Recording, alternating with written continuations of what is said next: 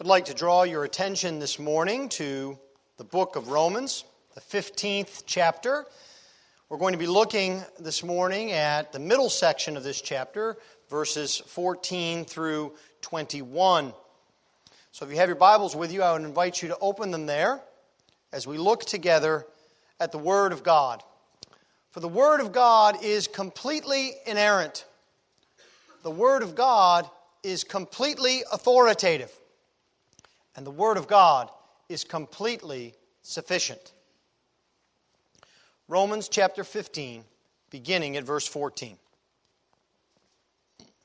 I myself am satisfied about you, my brothers, that you yourselves are full of goodness, filled with all knowledge, and able to instruct one another. But on some points I have written to you very boldly by way of reminder, because the grace because of the grace given me by God to be a minister of Christ Jesus to the Gentiles in the priestly service of the gospel of God, so that the offering of the Gentiles may be acceptable, sanctified by the Holy Spirit. In Christ Jesus, then, I have reason to be proud of my work for God. For I will not venture to speak of anything except what Christ has accomplished through me to bring the Gentiles to obedience by word and deed, by the power of signs and wonders, by the power of the Spirit of God, so that from Jerusalem all the way around to Illyricum I have fulfilled the ministry of the gospel of Christ. And thus I make it my ambition to preach the gospel, not where Christ has already been named, lest I build on someone else's foundation, but as it is written, those who have never been told of him will see and those who have never heard will understand. Thus far, the reading of God's holy word. Let's pray for his blessing upon it. Heavenly Father, dear Son, O Holy Spirit, we ask this morning that you would meet us in your word, that you would bless us and encourage us through the power of your word that we would see the Lord Jesus Christ contained in it, that we would know that we are your children, that we would know what duty you require of us. And so we ask, Lord, that you would bless us this morning and teach us, fix our eyes upon Jesus. This we ask in Christ's precious name.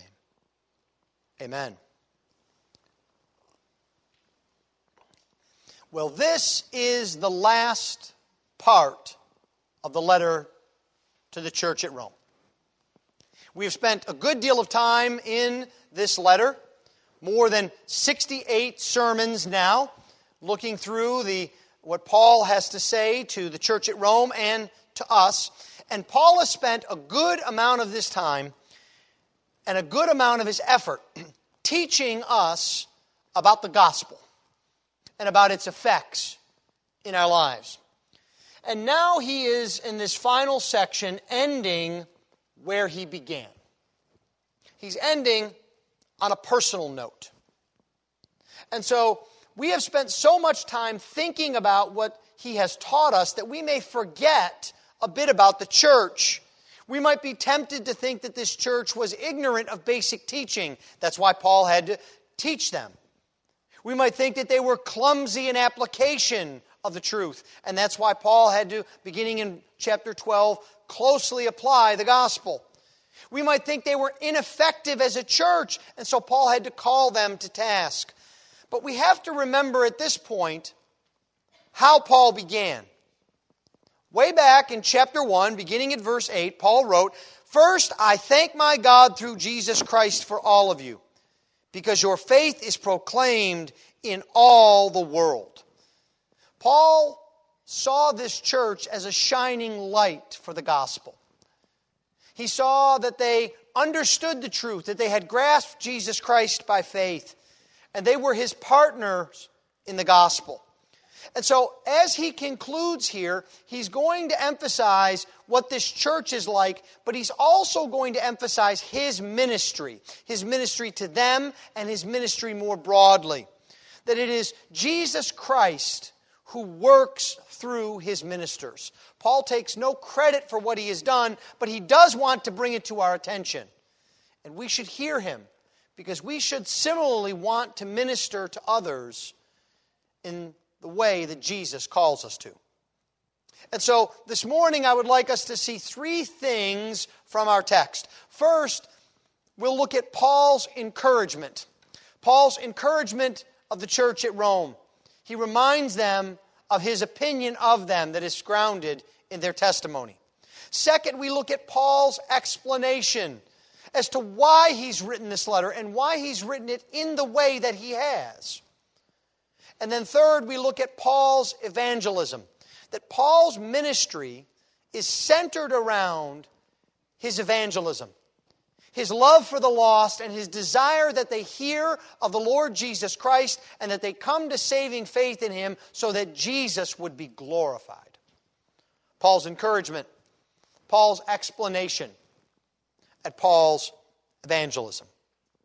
Let's begin then by looking at Paul's encouragement to the Romans in verse 14. I myself am satisfied about you, my brothers, that you yourselves are full of goodness filled with all knowledge, and able to instruct one another. Paul says right from the very beginning, I am satisfied about you. He wants them to know directly what he thinks of them. He doesn't want them to try to deduce it or to come up with an explanation from his teaching earlier in the book. No, he wants to tell them straight out that he's satisfied in them. And he wants them to know that this is a firm opinion. Just because he's not in Rome doesn't mean he doesn't know who they are, that their testimony hasn't reached his ears. If you wonder how it is that Paul happens to know this church so well, all you need to do is look over at chapter 16 and the number of names that Paul lists that they have in mutual acquaintance. Many reports have come to Paul. But the verb here, to be satisfied, means to be convinced or to be sure. That is, Paul is fully persuaded in his own mind and has absolutely no doubts about this opinion of the church at Rome. And he is sure of not something, he is sure of not some teaching, he is sure of them. And this is important as we think about Paul as a minister of the gospel, because True gospel ministers are not primarily concerned about their teaching. They're not primarily concerned about organizations or even their reputation. No, true gospel ministers are concerned about people, the people that they minister to. And so Paul has a fellowship with, this, with these believers, even though he has not been among them. Look at how he addresses them my brothers. They are a part of his fellowship, they are a part of his family. I think sometimes when we hear the word brother used as kind of Christianese or we hear it in the Bible, we don't make much of it. We really should. You have to understand that Paul was connected to these people, that Paul was willing to risk his life for these people, that Paul loved these people. And so he has a fellowship with them. Then he moves on to the substance of his encouragement. He tells them they have three marks of a true, mature Christian. First, he points out a mark of morality. He says that they are full of goodness. Now, this might seem a bit odd to us because isn't Romans a book about the gospel of grace? Hasn't Paul been telling us that Christians are not good, but rather instead that they are the recipients of grace? As a matter of fact, in chapter 3 in verse 27, Paul tells them and us that no one does good. So, what is Paul doing here? Is he undermining his message of the book of Romans just to simply make the church feel good? Not at all. What Paul is saying is perfectly consistent with his teaching. He is telling them that they show the fruit of the gospel. They have been changed by Jesus. and by His work. And they are no longer the same. Now the practice of their lives is lining up with God's Word. now, this word goodness has a moral quality to it. It is something that you can see. It is an interest in the benefit of others. It is a moral quality, but it is a moral quality that does not come from within. It is rather a moral quality that comes from the work of the Holy Spirit.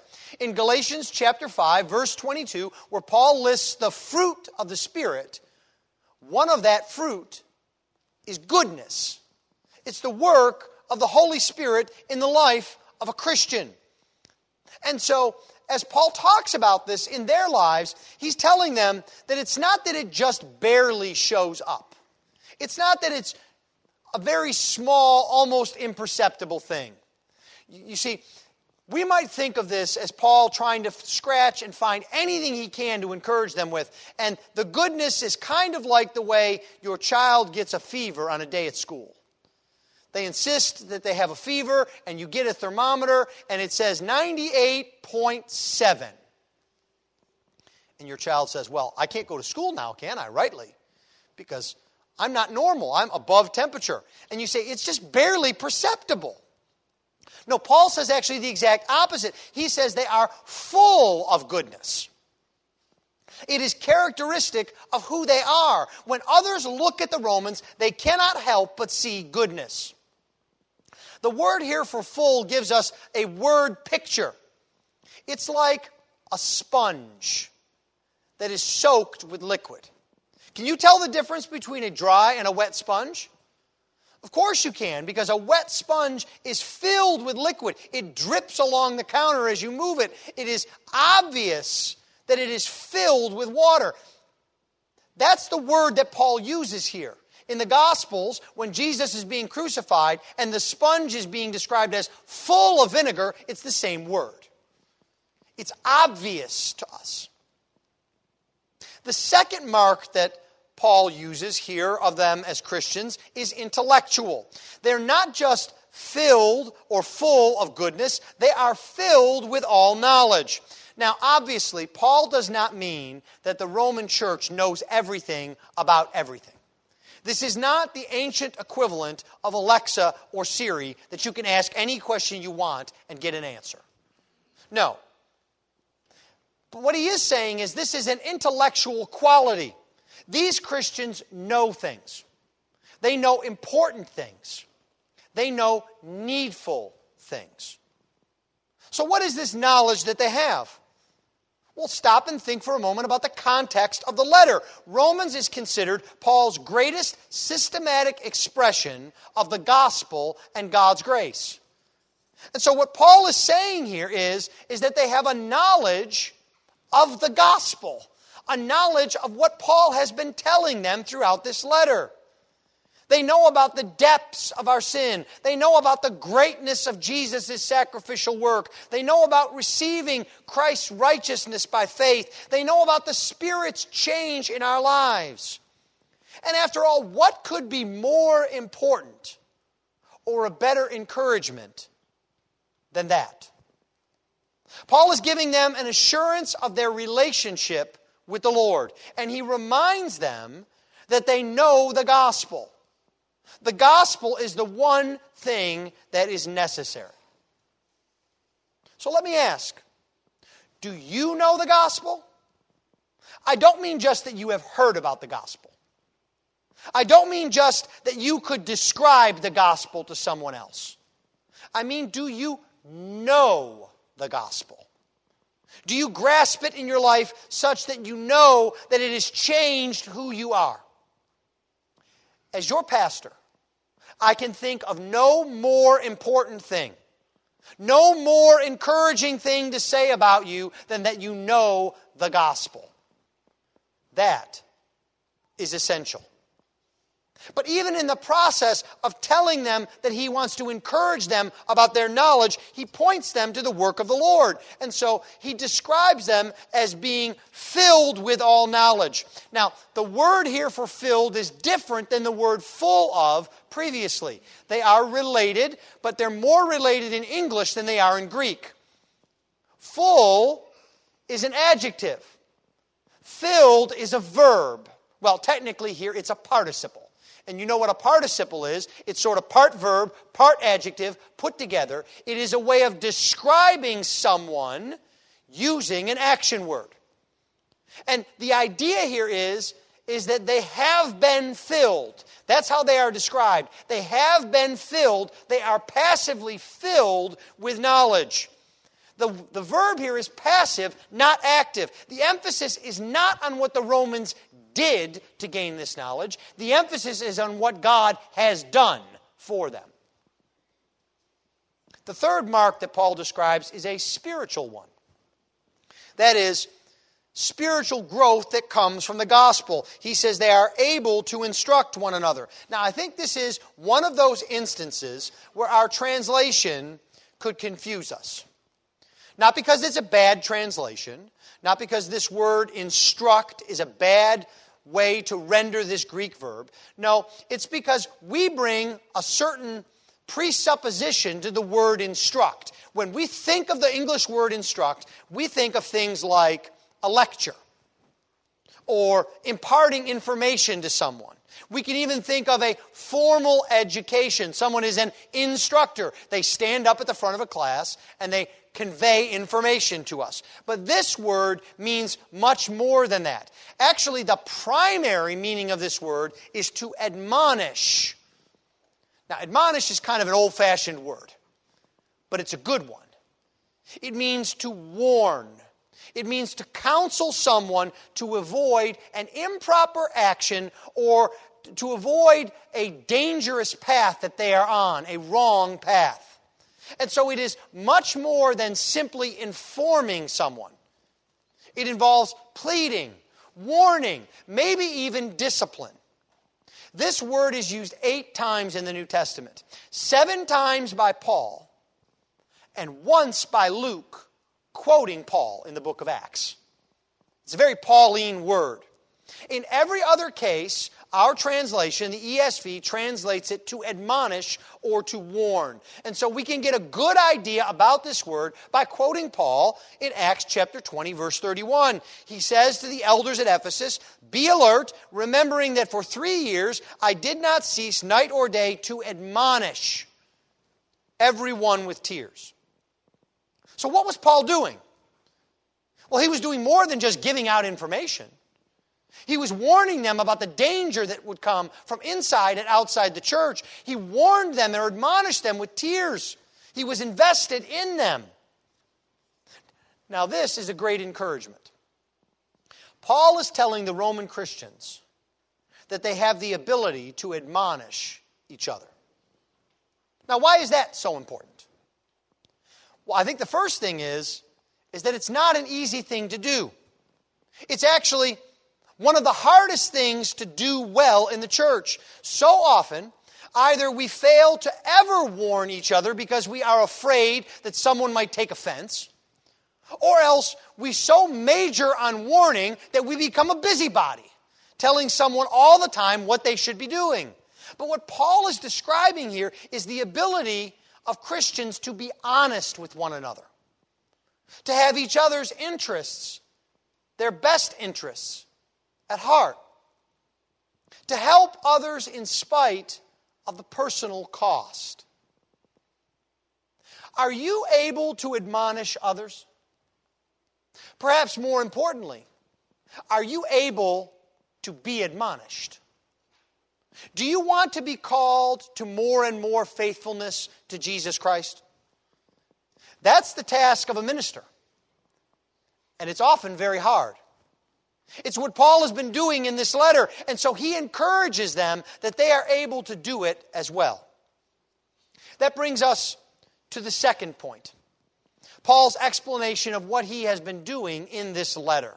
Now, he's going to tell us not why he wrote the letter. He's also not going to give us a recap of the letter. Instead, he's going to tell us how the letter was written. He says in verse 15, But on some points I have written to you very boldly by way of reminder. Now, Paul knows he has tackled some difficult sus- subjects. He knows that he has pressed home some hard and sharp commands. And he's not apologetic about that at all. He takes none of it back. But he does give context for why he's doing it. He had said, First, you should be encouraged because you have the great marks of a believer. You are a blessing to me as a church. But, in verse 15, now, when we hear that, whenever we hear a but, we're waiting for the criticism to come, aren't we? Someone says to you, You are a great worker, but you're not very efficient with your time. Or if someone says, He's a great quarterback, but he doesn't know how to manage a game clock very well. We're looking for a criticism to come here. But Paul's language here is not like that. His but is not like that here. There are several Greek words that are used to translate our English word but. And this is the weakest of them. As a matter of fact, often it is translated and. It's more of a continuation than an adversative.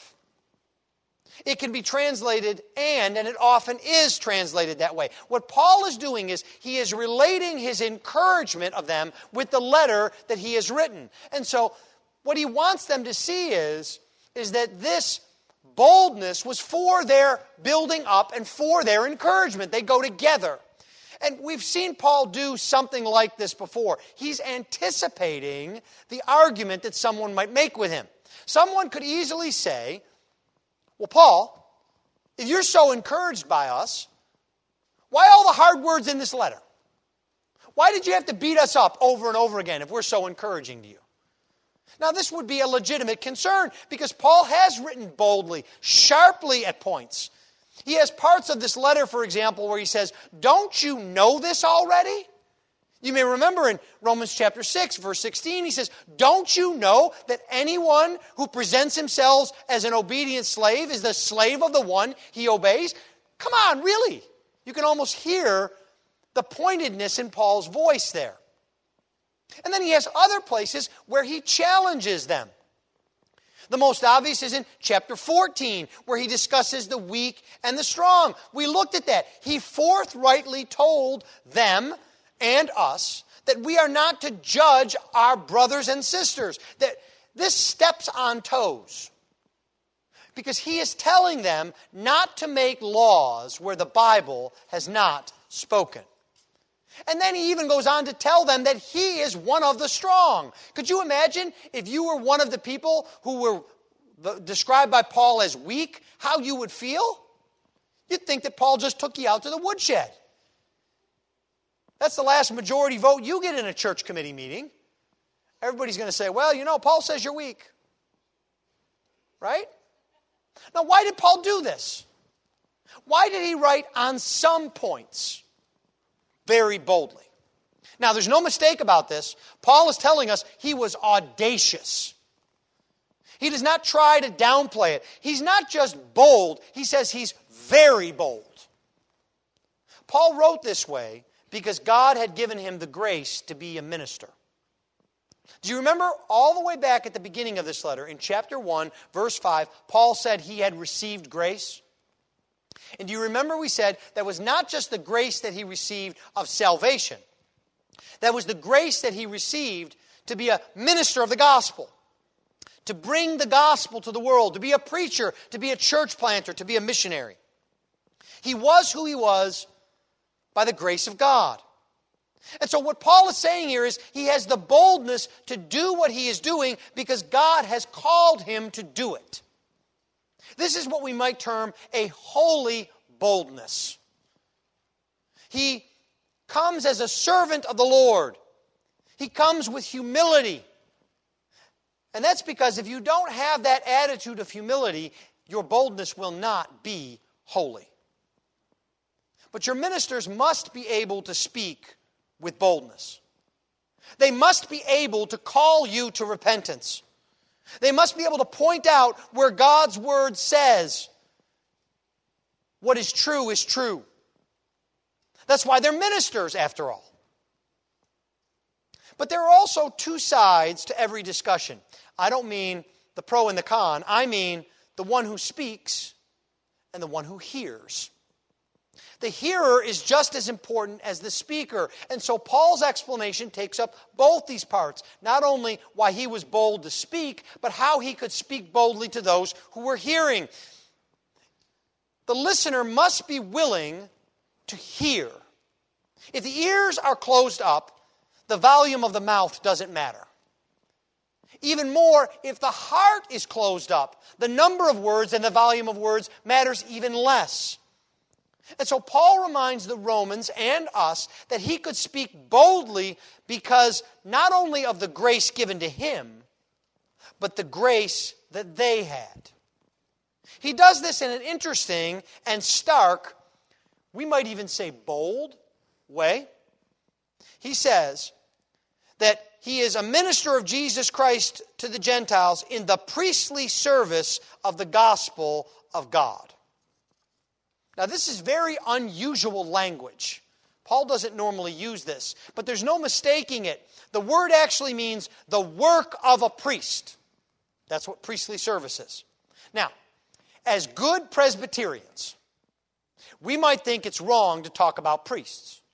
After all, we have pastors, not priests, right? There's only one mediator between God and man, and that is Jesus Christ. There is no human priest that stands between a sinner and God. And so we might say, Paul, what on earth are you talking about? Well, what we need to do is keep reading on in verse 16 to understand. Paul says that his priestly service is to the end that the Gentiles might be brought to God, that the offering of the Gentiles may be acceptable, sanctified by the Holy Spirit. He says that the Gentiles might be brought acceptable and sanctified to God. Where have we heard that language before? Acceptable to God, sanctified. In Romans chapter 12 verses 1 and 2, where Paul tells us that we are to commit ourselves as living sacrifices, that we would be holy and acceptable to God. What Paul is saying here is that the work of God in our lives, the manifestation of His grace in our lives, the consummation of the salvation that we have that has been brought to us, has brought us to God as acceptable and sanctified. And it comes about in part through God's work through his ministers. Paul is saying that he knows God is at work in them. And because of that, they can hear and they will hear what he says so boldly to them. Why? Because it comes from God. And they know what comes from God is for their good, even if it's hard for them to hear at times. Do you have the grace to hear hard things? Hard things from your pastors. Are you willing to love boldness even when it exposes your sinfulness, not just the sinfulness of others? Are you willing to hear hard things from your spouse? To listen and to work on improving your marriage by God's grace? Or are you ready to give up? Are you done with hard things because, after all, they're hard? Well, here is a bold statement God does not let his children give up, they have no need to. He is at work in them. It does not depend on you, it depends on God. That is the hope you have when bold, difficult matters come to you. Trust the Lord and listen to him.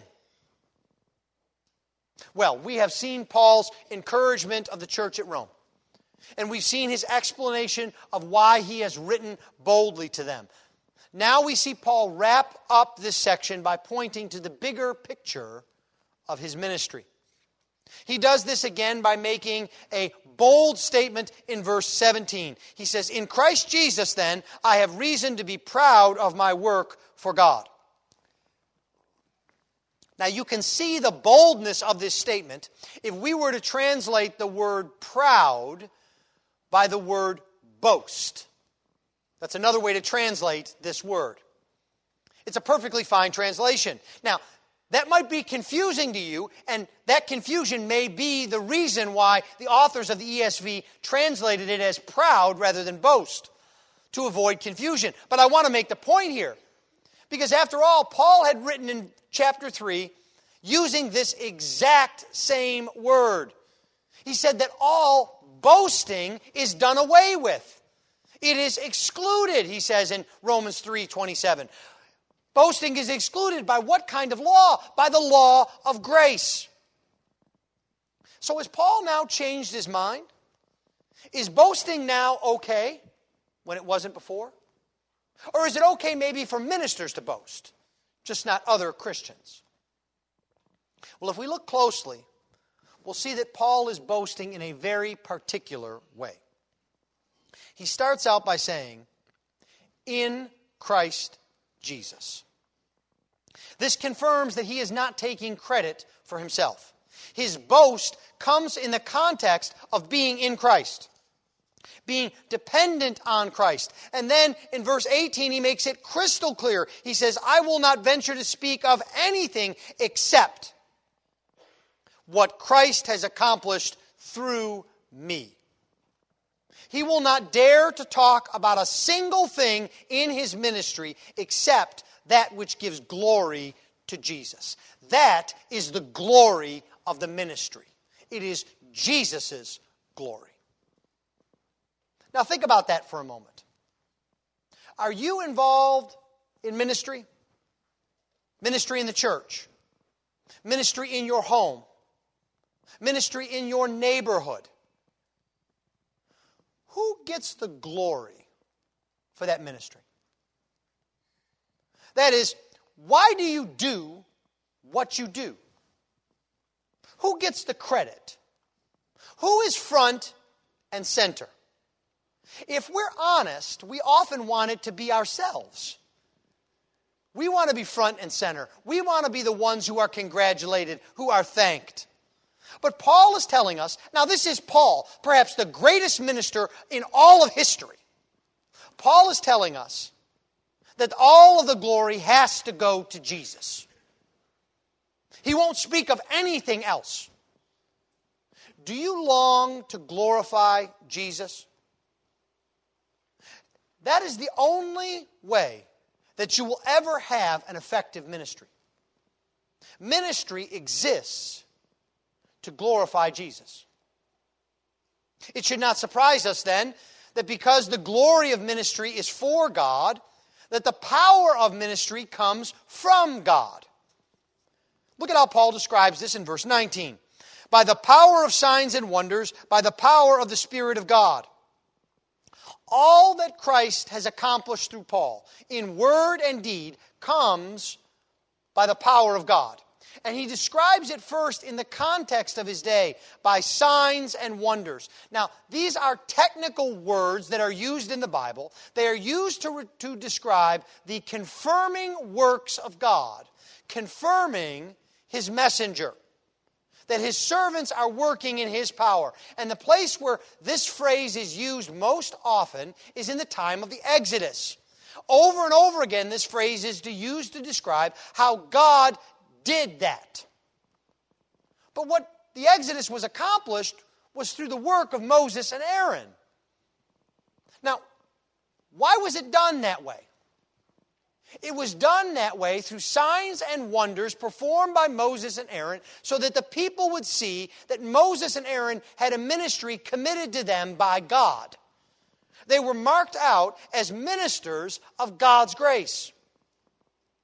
And so Paul carries it now then into our day by a more generic phrase that applies where he says, by the power of the Holy Spirit. Now, I wonder here, that is the power of ministry today. That is the manifestation of God's power, the work of the Holy Spirit. And yet, it is far too often in our day and age where people downplay the power of the Spirit in favor of signs and wonders.